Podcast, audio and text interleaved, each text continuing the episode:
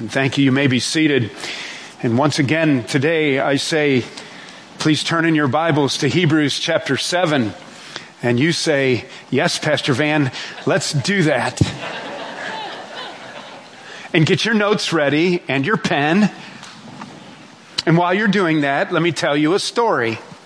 A story that it's a personal story that will help us understand how to think about our passage today. Some of you know that years ago when our son Jonathan was 12 or 13 years old, he's now 20, turning 22. When he was a young teen, we, Jonathan and I did, started a lawn mowing business. I had a big commercial grade zero turn John Deere. What I didn't have was a trailer had a pickup truck, an old pickup truck, needed a trailer to haul my John Deere tractor around, and we had a growing number of customers and and so I found this old trailer and I rigged it um, with some planks and some ramp planks, and it was a crusty old thing. And I hauled my big tractor all around to our mowing customers. The problem with my trailer was I didn't have a license, I didn't have a registration, I didn't have tail lights. So I was thinking, I don't really I'm not really breaking the law. Um, it's farm use, you know. It's um, it's important. I, I, I really can't buy a trailer right now. Maybe there's a such thing as uh, constitutional trailer rights or something. I don't know. Um, and and so uh, on occasion, after she found out about it, my wife Janet would say, "You really shouldn't do that." And then sometimes she would remind me of all of the horrible character I was modeling for our young son that we shouldn't break the law and you're going to get in trouble. And she was absolutely right and it absolutely happened. So one evening I had a load of lumber. I'm, I'm kind of a pack rat scavenger guy and I f- had a pile of plywood and two by fours that a guy gave me and, and I was coming at 1030 at night uh, on the bypass around Shepherdstown and one of our fine young deputies pulled me over with his bright lights and, um, you know, he was not impressed that I was a pastor. and he was not impressed that I had taken the time before I left home that night, fully aware of not having taillights and the problem that could come from that. I took reflector boards that I had and I bar clamped them on the back of my trailer, trailer so that no one would hit me. I was living under the spirit of the law at least. And so he wrote me a ticket and I'm telling you, it did not go well when I went home. I told you I told you you were going to get a ticket. And, and then it would kind of turn from there. You deserve this ticket. it's about time. I've been driving that trailer for a number of years. You deserve this ticket and, and you deserve, and so I went down to traffic court and there's a glass window there with a, it's real thick glass, a little slot underneath it and, and, and you you can pay your ticket. And I found out at that time that my ticket was a $360 fine. And I thought to myself, I'm not paying that. I am not paying 360 bucks. I am a good citizen. And I, and furthermore, the very next day after I got that ticket, I went to Tractor Supply and I bought a brand new thousand dollar trailer and I was compliant. So I decided, I found out when the day was that you could stand before the magistrate. And I could go to the judge and I could say, Judge, I'm an upstanding citizen. Now I knew I was guilty. Oh, I knew. And I was reminded regularly of how guilty I was and how unfortunate it was that $360 is a lot of money and, and you deserve it. And I, I thought, I'm going to go to the judge and I'm just going to tell the judge, your deputy did a fine job that night and I was wrong and I, I did not comply with the law, and I don't disagree with this ticket at all, but I am going to plead to the court for mercy. I thought maybe they might knock 50 bucks off or something. I did have the receipt to my new, brand new tractor supply trailer in my pocket, and I was going to make sure he knew I had purchased the very next day, which I could show by the date on the ticket and the date on the receipt, that I had purchased a brand new trailer. And I was standing there in the foyer in the second floor there of the judicial center and I was waiting. The judge was running late and the big doors were going to open and I was going to be able to go in and, and plead for mercy before the court.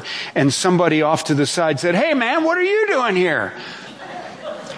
So what you need to understand if you're new to us is that for many, many years before we had this building, I had my church office was down, our church office was in downtown Charles Town. We had three different offices over the course of about 12 years. And so I got to know many of the businessmen and the adjudicators and the law enforcement officials in town. And I had actually become friends with the assistant prosecutor and he was in charge of traffic court. And there he was. What are you doing here? Well, I said, and I pointed to the young deputy who showed up, which I had hoped he wouldn't. I said, this outstanding law officer gave me this. He said, Let me see that thing. He tore it up, he growled at me like he was mad, and he said, Get out of here. And I got out of there. I won't tell you what Janet said when I got home. It had to do with how that, that I didn't deserve that at all which fits my story perfectly this morning because you need to understand that when we open our Bibles to Hebrews chapter 7, okay, listen, I told you last week, I fully understand. Chapter 7, 8, 9, and 10, we're dealing with flour in the recipe. We're not licking frosting. This is heavy stuff. And it's in detail. We have to think Jewishly. It was written to a Jewish audience. There's major changes going on in their lives. The old covenant is going to be left behind. No more blood of bulls and goats. Now it's the blood of our lamb, the Lord Jesus. No more priest of the line of Levi and Aaron. Now it's this high priest, the Lord Jesus. As you need to understand that the reason that the new is so much better than the old is that we have this high priest who tears up tickets for us. Now, my illustration falls apart because really he doesn't just say, You're a good guy, you're my old buddy from the coffee counter, let me tear that ticket up. He actually goes before the judge on our behalf and he pays the penalty for us and he strikes the record in such a way that it's as though he were driving the trailer with no lights, no registration, and no license plate as though he did it. It was put on his account and he pays the penalty and our account is struck clear. And that's what our high priest does for us. And that's what you need to get out of chapter seven. Now, what's happening in the context of our book, and we're studying through this amazing epistle of Hebrews, is that in chapter 7, the writer is focused almost completely on this one concept. How can it be that we have such a high priest how is it real that Jesus is our high priest, but he's teaching it first and foremost to a group of people who were raised in a system where they went to the temple and they had a human high priest and they had the blood of goats and calves and lambs and they knew a system and they were having a real hard time understanding how was it that Jesus could replace that old system. Not only that, how could this be a better system? How is it really that the new is better than the old? Because I can't see him, I can't touch him, I don't see any blood dripping on the floor. And in the old system, I could get in my head that something had to die for sin and blood flowed. And I kind of made me feel good after I felt bad about that calf getting his throat slit for my sin when that calf didn't have any sin in him. It was just blood. And I was supposed to learn from that and it, and it, and it appeased the wrath of a holy God for the moment. And so remember as we look at our notes and as we turn to our Bibles that that's what chapter 7 is all about. Trying to convince the audience that this high priest is greater than any high priest from Aaron any high priest from the tribe of Levi. The tribe of Levi, remember, was the one tribe of the 12 tribes of Israel that did not get an inheritance of land. They were designated to be priests. Everybody else would tithe from the produce of their livestock. The, they would tithe from the produce of their gardens and their fields and their sacrificial animals would, some of the choice cuts of meat would be given to them to take home for their own food and they lived off the sacrificial system. They didn't have land with which to sustain themselves. Well, the audience understands that you have to be of the tribe of Levi and an, a grandson of Aaron, who was the grandson of Levi to be qualified to be a high priest. And then Jesus comes along and you're telling us to forget all of that and to follow Jesus? How can I do that? And so remember as we look at our notes, now on the front part of your notes you have last week's sermon, and you remember we only made it through the first of three of six arguments. But before that, I was telling you, and I want to remind you at the top of the page on the front, under new is better, that throughout this chapter 7, the writer is trying to convince his audience of at least three things about Jesus. Number one, how can it be that Christ is even qualified to be a high priest? He's not from the tribe of Levi. He's from the tribe of Judah. Furthermore, the writer wants them to see that Jesus is not only qualified to be a high priest, but he's a superior high priest. And furthermore, he wants them to know it is a necessity that you have a high priest. And Jesus is the necessary high priest. And that's where our minds are supposed to kick in today because probably you didn't think about a high priest this week. But you ought to have. And probably, maybe no probably about it, about the most important thing about you is whether or not you understand if you have a high priest. And who is your high priest? Because what the writer of Hebrews is trying to show us here is that there is only one priest, our high priest Jesus, who can get us an audience in the presence of a holy God and find us acceptable there without our holy God turning us into a grease spot. Really, it's worse than that, condemning us to an eternity in hell because of our sinfulness that separates us from a holy God who cannot look at sin. And I'm pretty sure this is a room full of sinners with a pastor in the pulpit who's a sinner, and we all need a high priest. So don't go to sleep today as we continue to put this recipe together here with the flour. We're not ready to put frosting on yet. Stay with it. And let's pick up our final three arguments, our final three discussions here as to why Jesus Christ is not only qualified and superior and necessary to be a high priest, but why it even matters in Shenandoah Junction today, the first Sunday of November, that we have a high priest. We're jumping back into our passage. We made it through verse 19.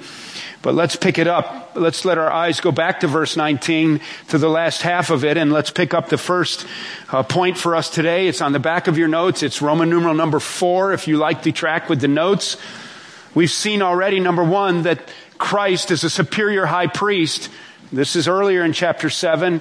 He's our, a superior high priest because he provides a necessary perfection. You see, you got to be perfect to enter the presence of a holy God, and no earthly priest can do that for, for you. With these arguments, the, right, the recipients of the book of Hebrews originally would have also understand that with every argument, the writer was saying Aaron is inferior, Christ is superior, and that grated them like nails on a chalkboard. Tell you number one why Christ is superior because he has a perfection that you need that'll get you into the presence of a holy God that the blood of bulls could never do. God's not impressed with the blood of animals. And no animal ever had blood good enough to get your sin wiped away so that you could be perfect standing before a holy God. Number two, Christ proved his superiority through his resurrection. His indestructible life is the word that the writer used. This is an indestructible high priest. And that's going to be a repeated theme in the end of chapter 7, where he reminds us over and over that this is our forever priest. He's forever and ever and ever going to be and maintain our high priest. And he proved that he was worthy to be our high priest. No son of Levi ever rose from the dead. No son of Aaron serving in the priesthood ever rose rose from the dead and proved that he was an indestructible high priest. This high priest, Jesus, is indestructible. Number three, he then showed that his superiority had to do with that Christ, this high priest of ours, personally provides special connection with God. And that's where he picks it up at the end of verse 19. Let's read it again. But on the other hand, a better hope is introduced through which we draw near to God. No priest of Aaron could really get us near to God. But this Jesus, the high priest, can get us near to God, in proximity to God. He connects us with God like no other earthly priest could ever do. I'm telling you, pay attention. This is really important. Number four now, on the back of our notes, Christ places us in a much better position. Christ places us in a much better position as we stand before a holy God. Let's see what he argues here. And we're in chapter 7, picking it up with verse 20 now, and we'll finish the chapter today, Lord willing. And it was not without an oath. For those who formerly became priests were made such without an oath. Now, I recognize we're jumping right into the middle of the passage and we haven't covered the first part. It's been last week, but that's the way it works here. We got to pick it up where we left it off. And it was not without an oath. Okay, what's this oath he's talking about? For those who formerly became priests, okay, that would be Levites, the sons of Aaron who served as priests. They were made priests without an oath. There was no oath that the tribe of Levi had to take to make, to become priests. Why? Because they were qualified biologically. They were born in the right family, therefore they could serve. They didn't have to take an oath. But this one, verse 21, this one is Jesus.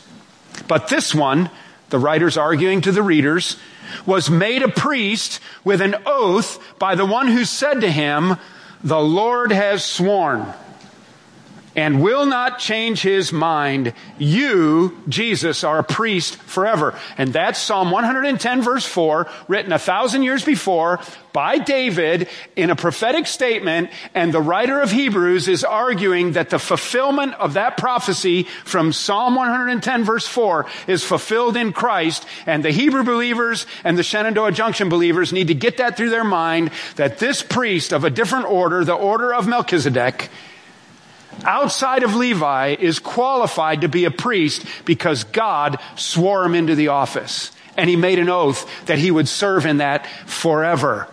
So to our notes, he places us in a much better position. How is that? Because he's a higher high priest with the fact that letter A, we have the Father's oath here, substantiating his position. We have the Father's oath the Aaronic priesthood, he's arguing, is inferior to Christ because it had no such oath from God in its origin. And then notice the key word in verse 21 that you then will be a priest forever. That's what God swore would happen.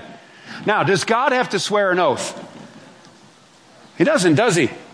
And, and so what's going to happen is we're going to see it again in just a few verses. God knows he's dealing with people, and what do people do? People lie. People lie like rugs, man. They say they're going to do something, they never do it. Or people say they're going to do it and they know they're not going to do it. They don't even want to do it. They want to deceive you. People are sneaky and snaky and liars and you can't trust them. And so you got to get them to sign an affidavit. You got to get them to sign something that's notarized. You got to, you got to make sure that there's some way to, to show that they indeed made that promise. Well, God can't lie. It's impossible for God to lie. And so uh, when you look back at chapter 6 verse 17, you ask yourself, why is it then that God would say, I have sworn an oath? If God can't lie to begin with, why doesn't he just say it? Well, because he's putting this in our brain. It's for our brain, not for his brain. Look at chapter 6 verse 17.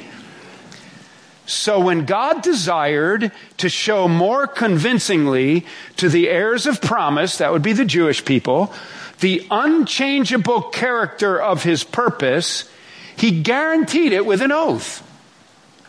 Why did he do an oath? Because he wanted to convince them more convincingly, using the word redundantly. He, let me convince you how I want to convince you that I'm telling the truth. I'll swear an oath. It goes on in that passage, and you can turn back to chapter 7. It goes on in that passage to say that he swore the oath in his own name because there's no name higher than God's own name for which you can swear an oath. Like if you're in a court of law, which I almost was, you put your hand on a Bible and you raise your right hand and you swear to tell the truth, the whole truth, nothing but the truth. Why do we have to do that? Because people are snaky liars, man. They'll lie. When their lips are moving, they're lying. You can tell. And so God says, this is how you think, but let me tell you, I'm making an oath and I'm telling you, I will not change this. This is certain, and it is going to be certain. Look what he says forever. The key word is forever. And that comes from Psalm 110:4. Not only did I put him in a position to be the high priest, I swore him into that position with an oath. You show me an Aaronic priest, an Aaron priest, who ever swore an oath. He didn't. That's what he says in the passage. They got there because of their family name. This one got there because God himself swore him in and he swore him in forever. I want you to start noticing now that concept of forever. You see what he says in the end of verse 21? You are a priest forever. Let your eyes be on the scriptures right now. Now look at verse 22. And this makes Jesus the guarantor of a better covenant. Now just stop for a minute and realize that if you're a Jewish believer that's struggling with your faith and struggling with going back to Judaism and the teacher is teaching you that there's now a new covenant, this is the first first time in the passage that the concept of a new covenant is being, being talked about. And in fact, get your minds ready because that's what chapter 8 is all about. Chapter 8 is because their minds just went crazy when he said there's a better covenant. Wait, how can there be a better covenant? We're of the children of Abraham. God made a covenant with Abraham. God made a covenant with Moses. How could there be a covenant? Ah, but there's a better covenant. There's a new covenant. And so he's going to have to spend all of chapter 8 convincing them that there is a better supreme covenant. The new covenant is better than the old covenant. And by the way, in case you don't know anything about new and old covenant, you need to thank the Lord every day you're under the new, the new covenant. And so here he goes. He says, You have the Son's guarantee of a better covenant. So not only does God swear it in as an oath, there's a new covenant coming, and that whole new covenant is to put us in a new position with Christ. You don't, it doesn't matter if you're a Jew, a Gentile, a man, a woman, a slave, or free. You can all be in perfect standing, adopted sons into the family of God under the new covenant. And it's a supreme covenant, and Jesus is going to be the guarantor. He's the one that's going to guarantee it happens. He's talking in human words so that we understand the idea is this is never going to change. This is the way it is. Number five, Christ permanently provides intercession. You want to know why Christ is a better, more supreme, even a necessary high priest? Is because he permanently provides intercession. What do we mean by that? Let's read the text. Our eyes are on verse 23 now. The former priests, okay, the priests of Levi and Aaron, were many in number. There had to be many of them because they were prevented by death from continuing in office. Well, that makes sense. The guy died. He can't go to work. So you got to get a new priest. And the new priest jumps in and then he dies. And you know you're going to die too, right? You're going to die one day. And the priest died and they were humans and they were sinful men.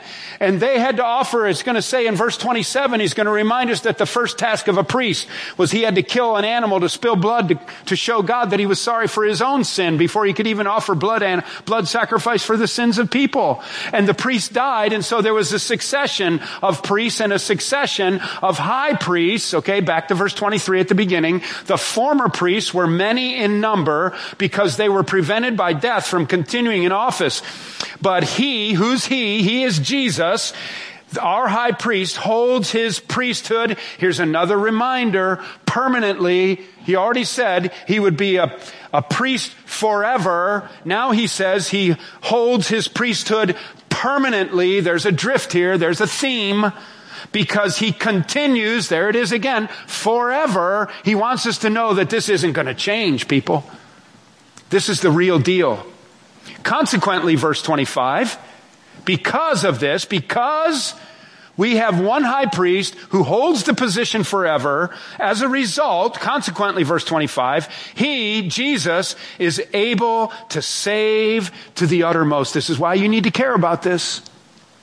He is able to save completely you can't be partially saved. You can't be saved last week and not saved next week. You're either saved, your sin is forgiven or not. You're either secure in Christ or you're not secure in Christ. And the guarantor of that salvation is Jesus Christ himself, who saved us to the uttermost. He saves to the uttermost who? Those who are good, those who are do nice things, no, those who draw near to God through Him, that's Jesus, since He always lives, there it is again, He always lives, it will never end. The priest forever, continues forever, permanently, always lives to do what? To make intercession for them. So here's his point. You're all hung up on leaving the old ways behind. And in their old ways system, they worshiped at a temple with an earthly priest who was of the son of the tribe of Aaron, qualifying them biologically to serve in the priesthood. And then they died. So that priest helped me, ministered to my family, helped me take care of my sin problems. But then he died, and so I got another priest. And I'm telling you now, there is a priest who is coming. He's going to do away with the old covenant. He's going to do away with the old ways. He's a new covenant. He's a new kind of priest, and he's going to be a priest forever. He's going to hold the position permanently. And one of the things he's going to do forever is he's going to intercede for us. You see, Jesus doesn't just intercede for you once for five minutes. Jesus intercedes for you all the time, forever. So you say, well, I don't know how he can do that. Well, there's a lot of things you don't know about Jesus. But what I'm telling you is it says right there that he intercedes. What does it mean to intercede? I'll tell you what it means to intercede. Here's what it means to intercede. Hey, what are you doing here? Let me see that. Tear it up, throw it away, get out of here. He interceded for me before the judge. So it's a weak argument because, like I said, it's incomplete. But that's intercession. What does Jesus do? He argues on our behalf for the judge so that we don't have to go into the court and pay the stinking $360. But it's way more difficult than that. You have no right to stand in the presence of a holy God. You have no representation in the presence of a holy God. But Jesus, our forever, permanent, indestructible, serving forever in a position that never ends, does this. He intercedes for us forever. You see, you might think you really pray hard for somebody. You got an adult prodigal child. You got something going on in your life that's got you burdened. You don't know how to get grocery money for next week. You don't know if your sick child is going to get well and you pray and pray and pray, but you stop praying sometimes. You go to sleep or you think about what you're going to order through the drive through window at McDonald's for a minute and you stop praying for a minute. But Jesus never, ever, forever stops interceding on our behalf. And what I want you to see, and we're going to see it even more under the new covenant and under the new sacrifice system that he's talking about later, I want you to see that this priesthood of Christ is permanent and the permanence of Christ's priesthood, we jump down to letter B under Roman numeral 5. The permanence of Christ's priesthood is foundational to the permanence of our salvation because his intercession on our behalf never stops. You can look up Romans 9, you can look up Hebrews 8. He reinforces that, reinforces this whole concept that he makes intercession on behalf of his people. To make sure you filled in the blanks, on number five, Christ permanently provides intercession. He's superior to the Aaronic priesthood because their priesthood, not letter A, was transferable. When people died, it would transfer down to the next priest. Josephus, a Jewish historian, says in his records that 83 different priests served from Aaron to the destruction of the temple in AD 70 after Christ's life. The Talmud says there were like 340 high priests. I don't know who's right. The point is, there were many, many high priests, exactly what the text says. They served in succession, and it was transferable down the priesthood until Jesus comes. The old way is gone. There's a new sheriff in town. He's a new high priest. He doesn't look like the old high priest. He doesn't act like the old high priest. He doesn't do like the old high priest. And he's our forever high priest. And he makes intercession for us. Show me, please. Raise your hand, student, if you can show me which one of the sons of Aaron made intercession for you forever and ever? None.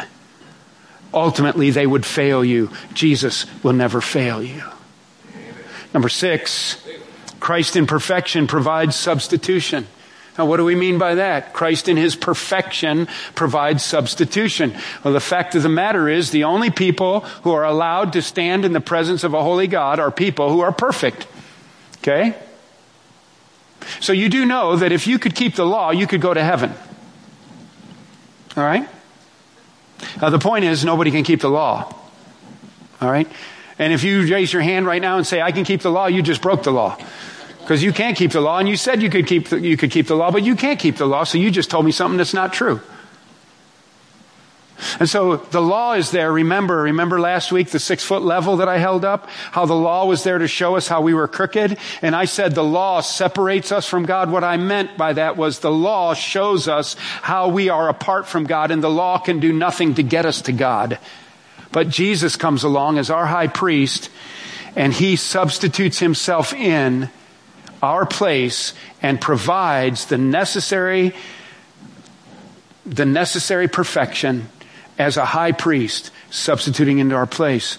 Now it's like the writer now at the end of the chapter. Okay, remember, remember what we've been doing here. He's been arguing in all of chapter 7 how Christ qualifies to be a high priest, how he is uh, worthy as a high priest, and how he's necessary as a high priest, convincing the argument. And now he's going to bring this argument to a close, and he's going to shift over because he knows he already upset him.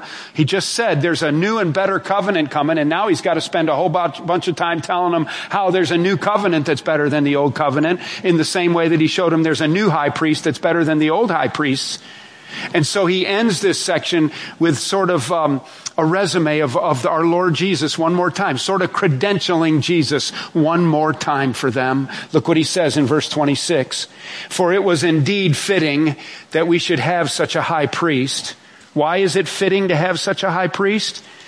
Number one, because he is holy. That means he's sinless. Show me a priest from Aaron who is sinless. You can't do it. Sinless means in the Greek word there for sinless or holy without sin is the idea of an inner purity. You know, most of us do a better job of being clean on the outside than we do on the inside. But our Lord Jesus is clean through and through.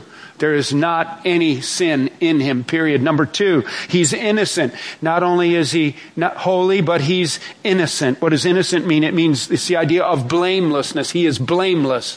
There is not one accusation you can make against him. He is free from any evil. He is free from any guile. Show me an old covenant priest that you could say that about. You can't do it. In fact, we, we can actually parade before them like corrupt politicians. We can parade corrupt priests before them.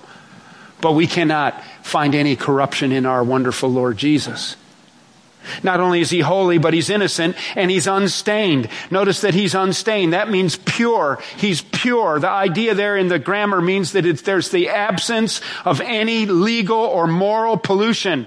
The point is that Jesus is absolutely free of anything that would ever disqualify him from being a priest. You can never disqualify him. So you think it's not a big deal not to be under the law. Let me talk a little bit, um, um, my mom would say, This isn't pretty. Okay? My mom used the word pretty. She would tell me my shirts were pretty. Thanks, mom. I love wearing pretty shirts. This isn't pretty. Kay would say, This isn't pretty. If you were a priest and you stepped in dog doo doo, you were not clean anymore. You were unclean according to the law, so you couldn't lead in worship. All right? So what's the idea here? Jesus is pure. He's unstained. There's no dog doo doo that he could step in. You think it's not a big deal to be underneath the law, under the law? You had to come to church today and you didn't check the bottoms of your shoes. You think I'm making this up? Read the book of Leviticus in your free time. You'll enjoy that. Read the book of Leviticus and find out all the laws that you can't keep. Find out all the ways that you become unclean. Find out all the ways that the priests were looking to try to make sure you kept the law. They themselves couldn't keep the law. And little things, that's my point. Shaking hands with somebody who wiped their nose with the back of their hand and they didn't, weren't careful. And now you got an unclean hand and now you, you got problems. Maybe you woke up and you had a hair with a white spot around it and it's red. Oh man, it looks bad. Take it to the priest. Show it to the priest. The priest looks at your festered hair and says, you have a skin disease. You have to leave home. You have to go live outside the community until you're healed from that skin disease because you're unclean. I don't know if you're worried about your skin this morning or not, but you didn't think about being unclean when you came to church. And there's only one reason why you didn't think about being unclean before you came to church.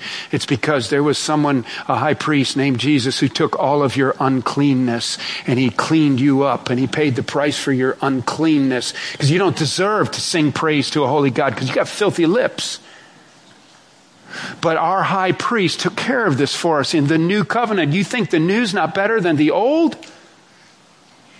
You see, they got to get it through their heads. We got to get it through our heads. This stuff really matters.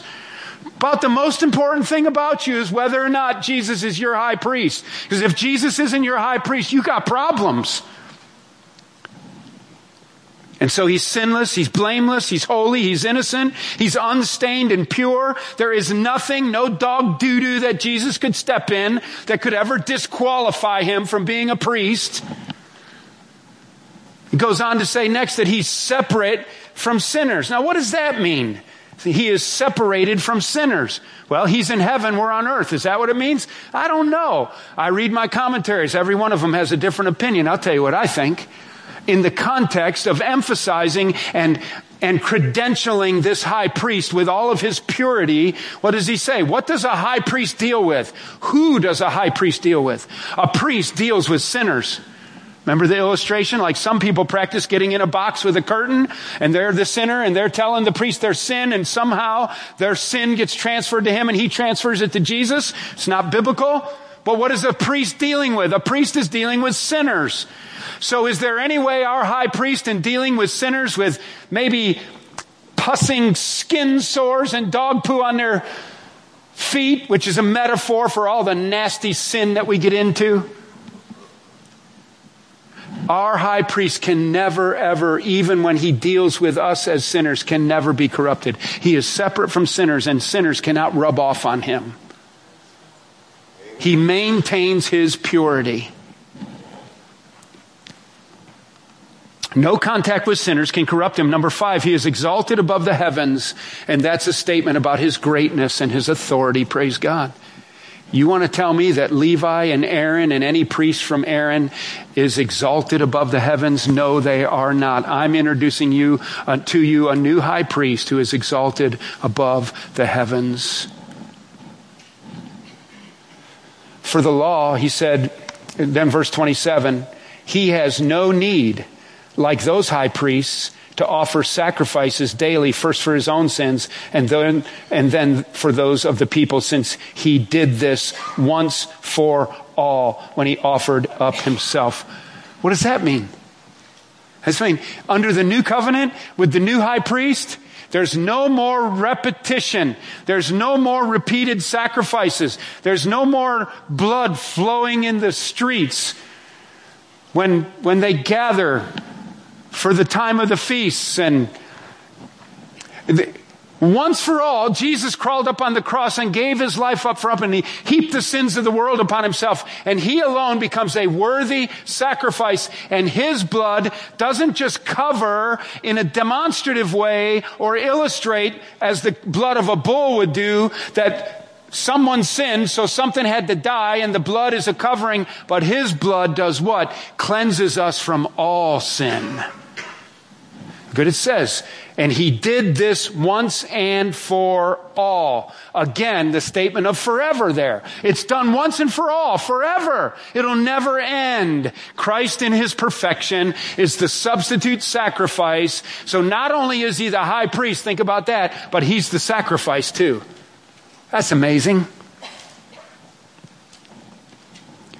Five defining characteristics about Christ's superiority there, but there's one defining reality about Christ in providing salvation, and it is in that sentence, He did this once for all when He offered up Himself. You see why you need to care about Jesus? Here's another reason why you shouldn't use Jesus Christ as a swear word. Because he is our sacred, holy high priest forever and ever. Amen. You see how wonderful our Lord Jesus is? That He is the guarantor of a new covenant. He is the one who can fulfill the role before a holy and perfect God as a high priest that none of the tribe of Levi, none of the Aaronic priests could ever maintain. And He is the one who fulfilled the promise in the text that the Lord has sworn and will not change his mind, and you are a priest forever. So he never stops interceding for us, he never takes a break. And for all of eternity, he will maintain our status with the Heavenly Father because he is our high priest. It's amazing. So, one thing you ought to get out of this this morning is that um, with Christ as our high priest, we're not under the law. Now, he didn't make the law worthless. We'll talk more about how the law fits into our lives eventually. But aren't you glad you're not under the law? I've already kind of illustrated that with the sore and the poop. But let's take it a little further. Let's take it a little more personal. Let's take it a little more dramatic. Let's take it a little more deep sin. I wonder how many in our three services this morning have ever committed adultery. I wonder how many fornicators have been here today. I wonder how many deep seated liars have been here today. Let's just talk about the law and adultery. Let's talk about young people who have cursed their father and mother. Under the law, you should have been taken out by the city gates and stoned to death as an adulterer or an adulteress, as was illustrated in the New Testament story where Jesus intervened with the adulterous woman and the men were picking up stones to kill her. Jesus begins to write in the sand some people think he was writing their names because they had been with her, maybe. So you, you committed adultery? What are you going to do? take you out to the city gates and stone you? No, you run to the cross and you shower in the blood of Christ. And the blood of Christ, our sacrificial lamb, washes us clean as slow, snow. And our high priest represents us before the Father as pure and holy. And our sinfulness is transferred over to him and his righteousness is transferred over to us. And we have standing forever and ever with our heavenly Father because we have a forever high priest and he will never change and he guarantees it's all true. You think you're not glad you're under the new covenant? If you haven't thought about it, you better start thinking about it. Because otherwise, you should be under a rock heap somewhere out on the edge of the village a long time ago when you were about 19 and a college sophomore. Secondly, Christ is our high priest, and we can have peace with God. Romans 8 1 says, There is therefore now no condemnation for those who are in Christ Jesus. I mean, it, it, let me tell you a verse that you know. John 14, 6. If you know it, kind of say it with me. Jesus said, I am the way, the truth, and the life, and no one comes unto the Father but by me. You got to come through Jesus. That's what he's been arguing in this whole chapter. You can't get there with the blood of goats. You can't get there through the Aaronic priesthood. You can only get to the Heavenly Father through Jesus Christ, your high priest. That's why you need a high priest. And you need to be at peace with a holy God in your sinfulness. And let me apply when this, okay? So this communion table, this communion table has rollers on it and we roll it out and we put it over there and we bring your casket and we put it right there. And many times we've had our beloved saints right here in the casket. I actually like having funerals here in the church. Some people don't like to because it brings back memories. But I want to tell you, it's a great day when there's a saint in the casket because they're at peace with God. Because see, you don't know you're going to throw a clot, it goes in your lung, and then you throw another clot, and it's in your knee, and then you throw another clot and it's in your brain, and the next day they got a pipe down your throat, and the next day you're brain dead, and the next day you're at the morgue, and two days later you're in the box right here.